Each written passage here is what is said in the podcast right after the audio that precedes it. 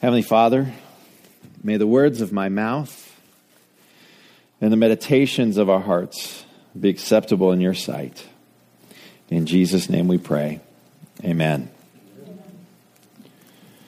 If I can remember my password, then I'll I'll know how to talk here. So it's only four numbers. I should be able to. Nancy, you're laughing a little too hard. Um,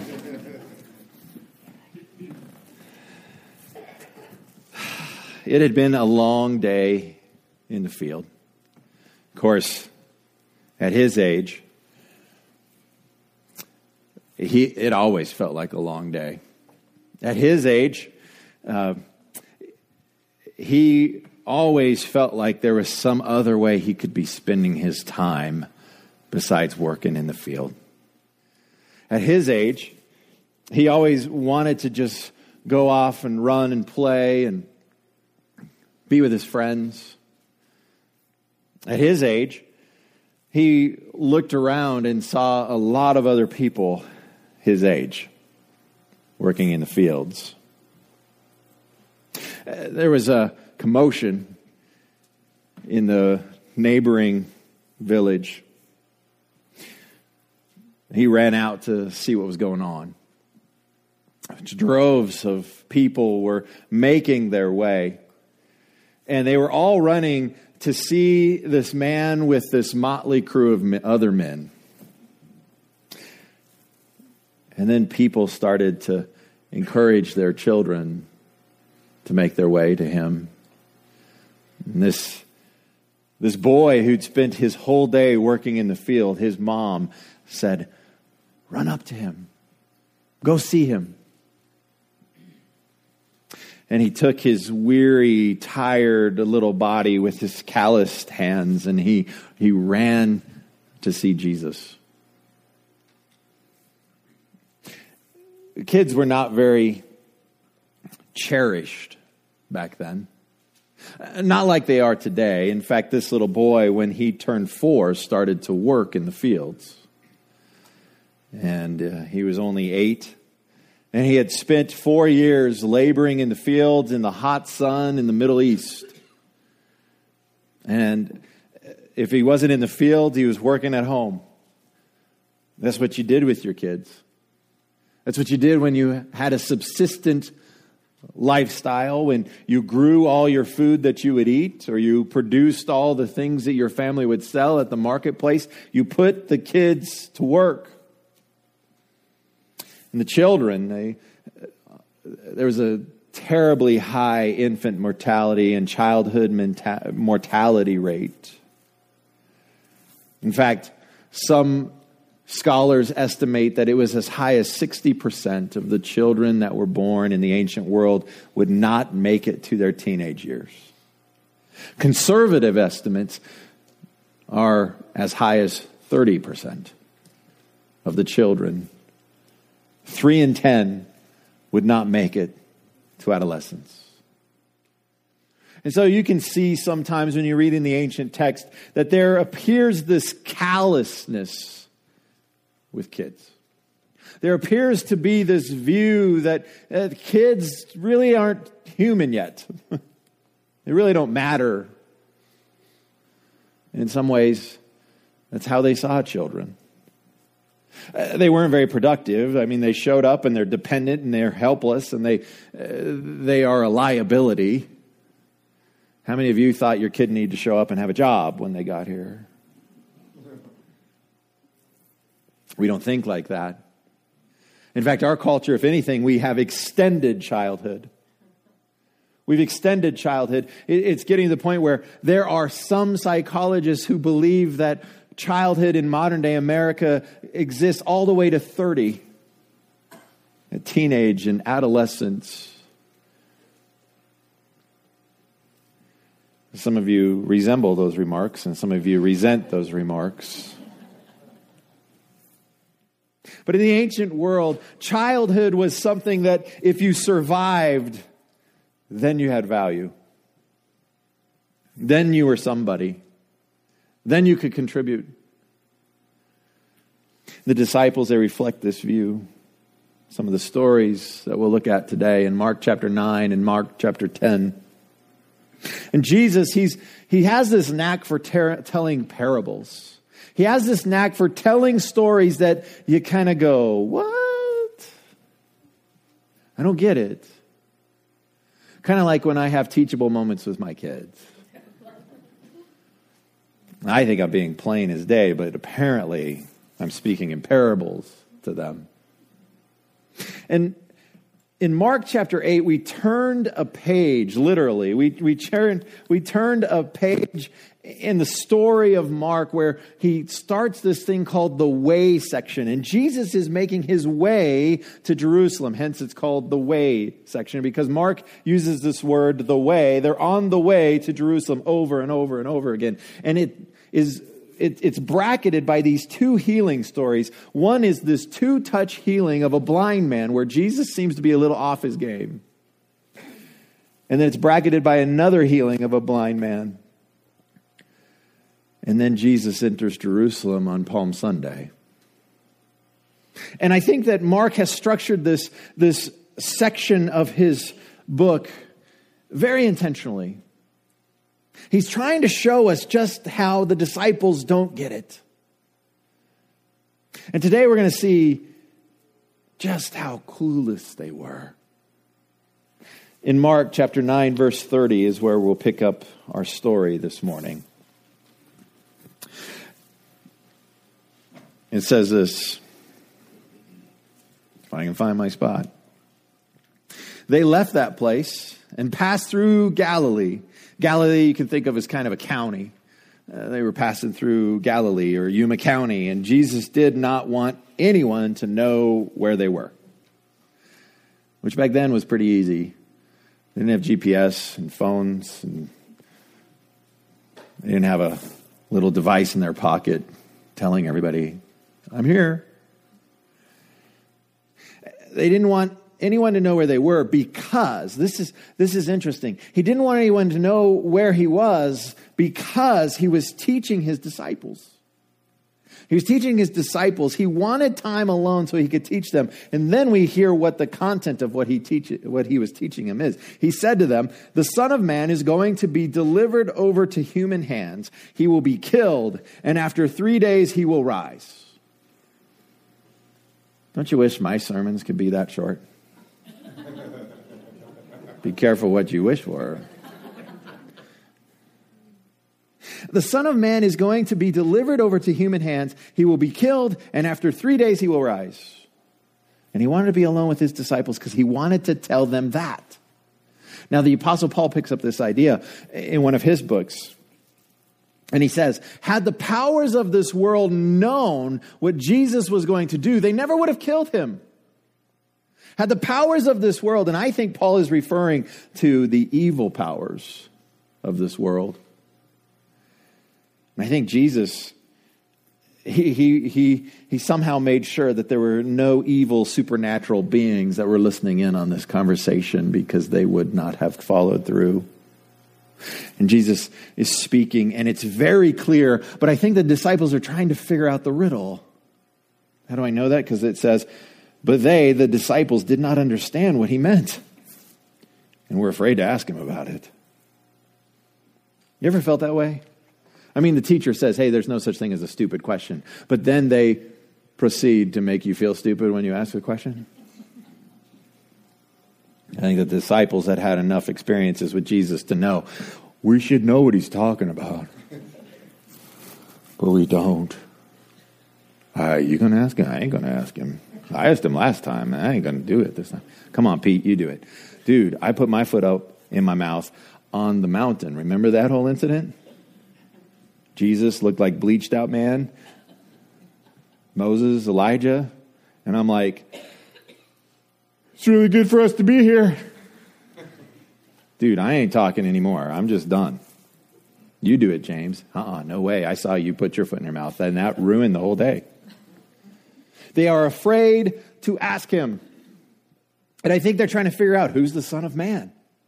and it's allusion to a passage in Daniel. It's uh, one of the, the terms that Ezekiel, that God calls the prophet Ezekiel over and over again. And really, the idea behind this phrase of Son of Man is human one. the human one. And really, Jesus here is replying it to himself. He could have said, Me, I. I am going to be delivered over to human hands. I mean, he's already said it again. Uh, he's already said it before. This is the second time he says it here in the way section. And I will be killed, and after three days I will rise. And I'm sure they're trying to figure out okay, what is he talking about? Because the Messiah that we have always heard about from our, our youth as Hebrews will, he's going to come and he is going to kick the Romans, the oppressors, out of here. He's going to be a victorious king. This can't. What? This has got to be some kind of parable. Let's try to figure it out, but I ain't going to ask.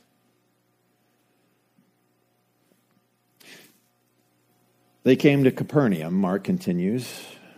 They've been walking a long time through the, the county of Galilee. They get to this town, Capernaum. And, and when he was in the house, when Jesus was in the house, he asked them, What were you arguing about on the road? Could you imagine Jesus uh, just finished saying, The Son of Man will be handed over to human hands. He will suffer much, he will be killed, and he will rise again. I ain't going to ask him. Awkward silence, 100 yards, 200 yards. 300 yards. Maybe that awkward silence, maybe that discussion about, boy, Peter put his foot in the mouth. So we know he's not the greatest amongst us. He's out. But who's 1 through 11? Who's 1 through 11? Because here we find out that Mark says, but they kept quiet because on the way they had argued about who was the greatest. They had argued about who is the greatest. And you can understand why they would argue about this, can't you? I mean, you can't, actually, because we have this culture that's formed by this false humility where none of us would dare have this discussion. And I notice how I said false humility because in our heart of hearts, we all think we're better than some other people around us. But we wouldn't dare say that. We, we wouldn't dare say that. I mean, some say it, but we wouldn't. So we're polite company. We're, we're Christians. We don't go around, you know, tooting our own horn. We don't go around banging our own drum. We wouldn't do these kinds of things. But a lot of that humility that is shaping not just our culture, but Western civilization, do you know when that all started? Start with Jesus and his death on the cross, and he hasn't done that yet. And their mindset is who's the greatest, and they're totally cool with talking about it. It was commonplace. It was ordinary. It was ordinary. It was ordinary conversation apparently because they're walking through Galilee County to Capernaum and they're busy talking about, ah, you ain't the greatest. Can you imagine that discussion? And now they're having this discussion. And why are they having this discussion? Because they found the Messiah, the King. They're busy trying to figure out the cabinet. Dude, I don't want to be in charge of education. I want to, I want defense. That's what I want. Uh, they're having these conversations. They're trying to, they're trying to figure out the pecking order. Who's vice president? Who's vice messiah? Who, who's second in charge? If Jesus or, you know, if he does die, which I don't understand what he's talking about, but if he were to die, who's second? Now, from all perspective, we all think Peter, right? Because of our Catholic friends, because of church tradition, because he was one of the first to speak up. I think the disciples thought Peter's out, and James and John too, because Jesus can't leave them at camp. So they're arguing about who's the greatest.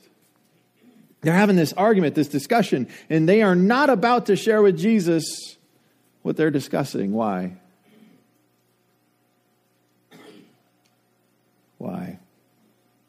It's embarrassing. It clearly shows they ain't getting it. It clearly shows they're not understanding what is going on here. Sitting down, Jesus called the twelve and said, Anyone who wants to be first must be the very last, and the servant of all. He took a little child, that little boy that I talked about at the beginning of the sermon, took a little child whom he placed among them, and taking the child in his arms, he said to them, Whoever welcomes one of these little children in my name welcomes me, and whoever welcomes me does not welcome me, but the one who sent me. And think, wow, this is a weird story. What's going on here? You got to remember that in the ancient world, uh, children weren't very highly thought of. In fact, the Aramaic word for child is the same word as servant. Jesus is doing a wordplay here because this was in Aramaic when it was originally written. Jesus spoke Aramaic. And he's doing a wordplay here. He says, the, the, the one who wants to be first must be a servant, a child. The story ends, but we pick up another uh, we, we, we pick up another part of this thread that Mark has woven because there's these continuing stories of children here. Actually, before we move on, uh, did the disciples get it? Did the disciples get it? I mean, it's so, it's so interesting. You, you, you, think, hey, the one who wants to be first, the one who wants to be greatest must be a servant, must be a child. And then John says, Teacher, we saw someone driving out demons in your name and we told them to stop. Clearly, John gets it. I mean, do you see what Mark's doing here? Sometimes we, we make the mistake of reading our Bibles like it's the Bible. It's the holy word of God, and it can't possibly have a sense of humor. And, and we need to read the Bible more like how it was meant. It's a story. And, Mark is weaving this funny tale together where it's like Jesus says he's going to die. The disciples don't get it. Hey, I'm going to be greater than you. Uh-uh, I'm better than you are. I'm vice Messiah. No, you're not. I'm vice Messiah. I'm VM. No, you're VM. Whatever. What are you guys talking about? Uh, you know, I'm God, and I know you guys are talking about who's the greatest. And whoever wants to be the greatest must be a servant of all. Yeah, well, we saw a guy driving out demons. We told him, stop. You, this is funny. Mark is spinning a tale, tale here. These guys are just like they're anti disciples. They're like clueless. They don't get what Jesus is trying to accomplish with them. They don't understand it, they don't see it. And when I read a text like this, I'm tempted to go, they're so stupid. If I was following Jesus, if I was in their shoes, how hard is this? Of course he's going to pull off Easter. Of course he's going to rise from the dead. How are they so dumb? I mean, you can go back to the Old Testament, you can find all this stuff in there. Didn't they know their Old Testament? Didn't they know these things? How come they're so clueless? I understand how God is working in the world. I understand everything that He's doing. I know what He's gonna, what the future holds. I have my timeline of end time events. I know who the Antichrist is, and if we vote for him or her, that's gonna happen, and all these sorts of things. I've got it all figured out in my certainty. And I wonder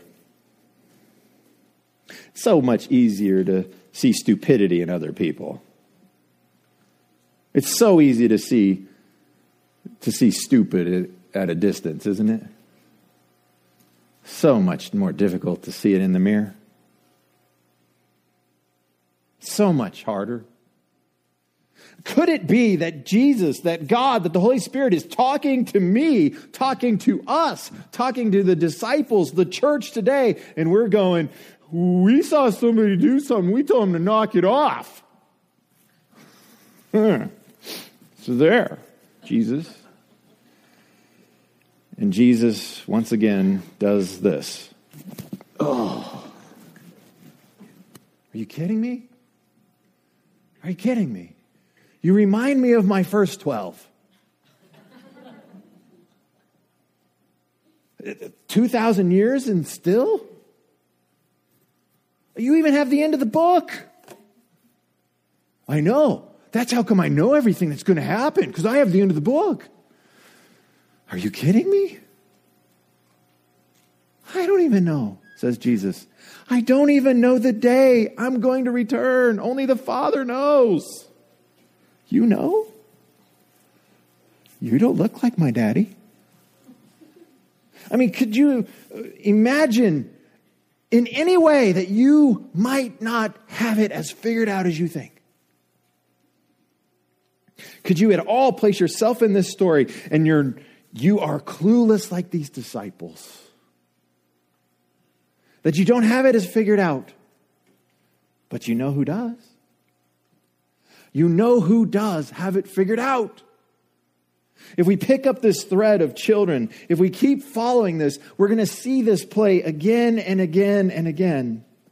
In Mark chapter 10, verse 13, people were bringing little children to Jesus for him to place his hands on them, but the disciples rebuked them.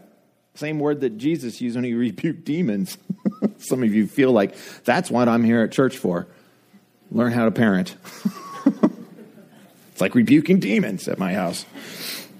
Anyways, that was that was a bunny trail there, I admit it. When Jesus saw this, he was indignant, angry. He said to them, Let the little children come to me and do not hinder them, for the kingdom of God belongs to such as these. Truly, I tell you, anyone who will not receive the kingdom of God like a little child will never enter it. And he took the children in his arms, placed his hands on them, and blessed them. And then somebody was there, and they captured the moment in a precious moment figurine or a cross stitch on a pillow. And it's such a heartwarming moment. And it is. It is. It's a heartwarming moment. We all want to think that we are welcomed by Jesus, but who is he welcoming? People who have a 50 to 60% mortality rate in the next five to 10 years. People who have been laboring in fields since they were three or four years old.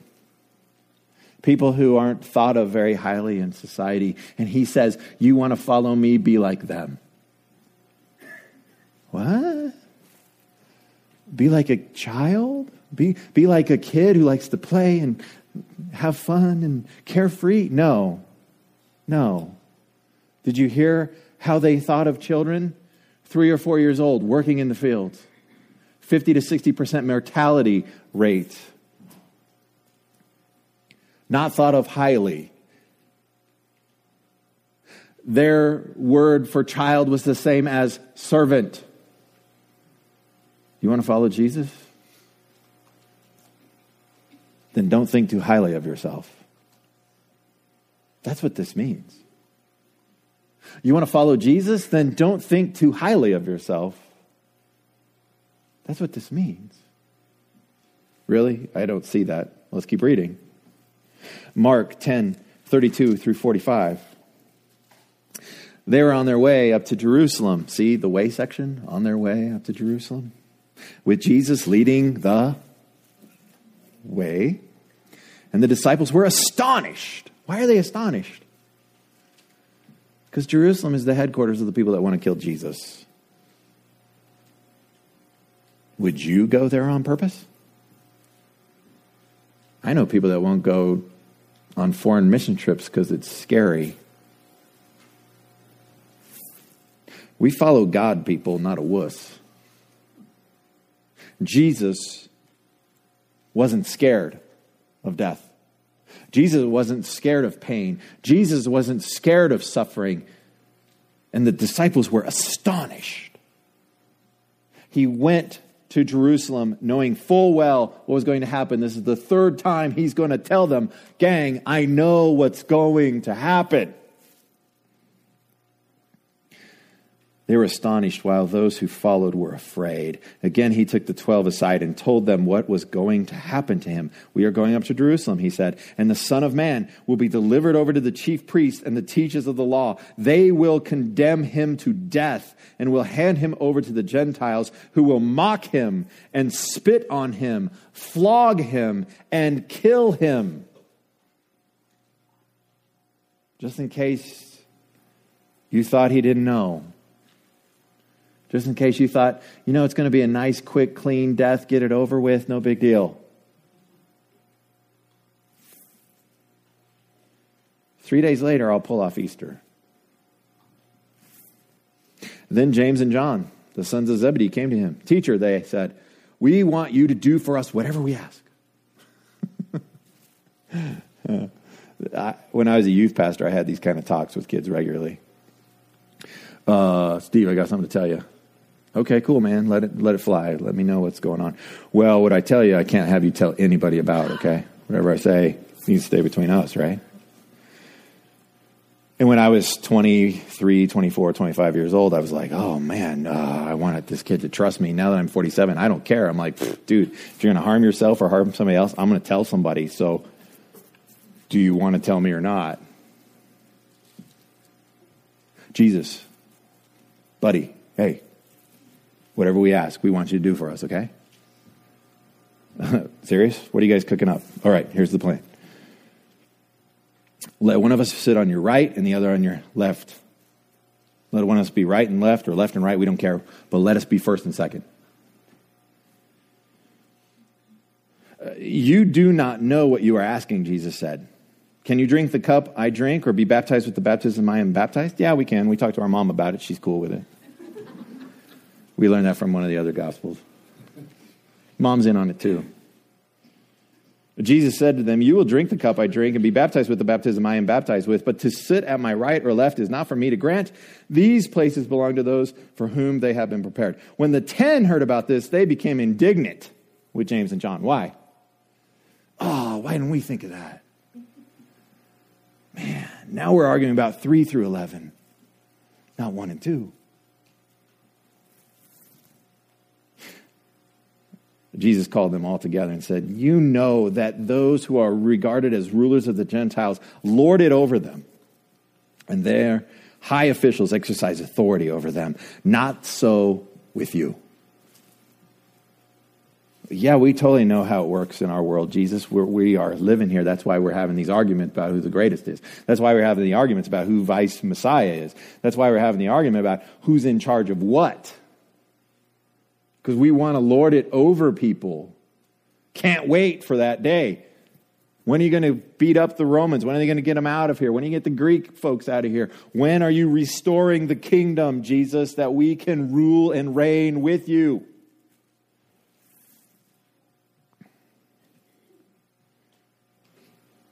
Not so with you. Instead, whoever wants to become great among you must be your servant, and whoever wants to be first must be slave of all.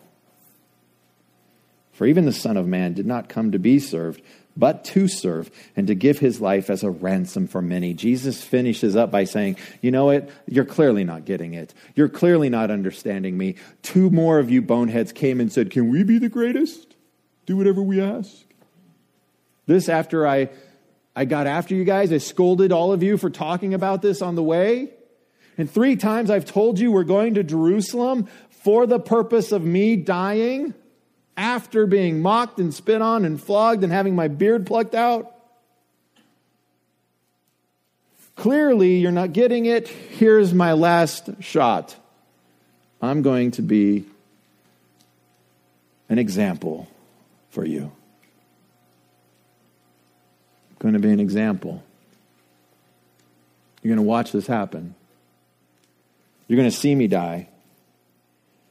Because me, the Son of Man, the Son of God, even I did not come to be served.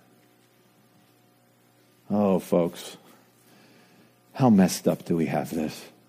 How messed up does our world understand this? How messed up? Could you imagine if somebody's presidential campaign was I'm here to serve folks, and it wasn't lip service, that it was true. And how did you know it was true? Because you watched how they lived. You watched how they treated people. You watched how they treated children and orphans and immigrants and different, and you saw them serve. Imagine what that would look like. Oh, but they'd get walked on, they'd get destroyed, they'd get killed. Yeah. Why? Because we're a bunch of knuckleheads? Because we're sinners and we think too highly of ourselves? We're not childlike. Oh, well, then we'll be walked on. We'll be ridiculed. We'll be destroyed. We will. Yeah, you will. Because earlier Jesus said, if you want to follow me, pick up your cross. You mean I don't get out of this alive? No, you don't. You mean in the process of not getting out of this alive, I have to die? Yeah, you do. You mean it's going to feel like being crucified? Yeah, pretty much. Can't we go back to the happy, clappy, I love Jesus songs? Can't you give me like five points on how to be a better husband or a better dad or a better wife or a better mother? Can't you give me five points on how to better treat my employees or how to make a thousand bucks? Or can't you help me help myself? Yeah, I'm helping you help yourself. Did you hear what Jesus said? If any of you want to be good, no, he didn't say it that way. If any of you want to be pretty awesome, nope, he didn't say it that way. He said, if any of you want to be great, you must serve other people. This is a self help message, people. Because Jesus is tapping into Dr. Phil here. Jesus is tapping into your core desire. When you die, you want seven to 800 people to come to your funeral. When you die, you want people to remember you. When you die, you want folks to go, oh man, they'll be missed. And how do you make sure that happens? It's how you live now. And how, one, how must one live now to make that happen? You serve. You serve. And if it doesn't feel like dying, you ain't serving. If it doesn't feel like you are dying, it is not serving. It is self serving. Do you want to be great? Do you want to be remembered as great in the kingdom of God?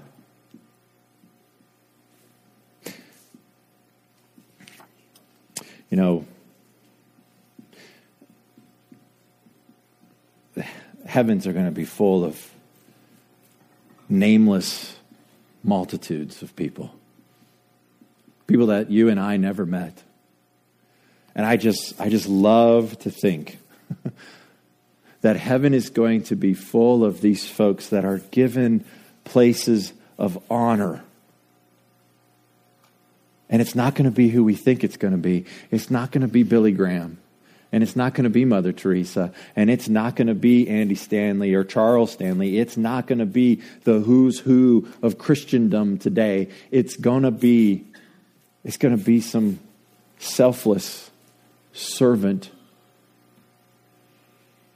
It's going to be folks who were nameless and underappreciated in this life. And they're going to be the ones that are in the Hall of Fame in heaven. And they're going to be the ones that as we cast our crowns at Christ's feet, Jesus stands and applauds. The cool thing with this whole message, the cool thing with this thread we're chasing, is that this is available to you and me. This is available to all of y'all. This is available no matter what your age. You can be a servant.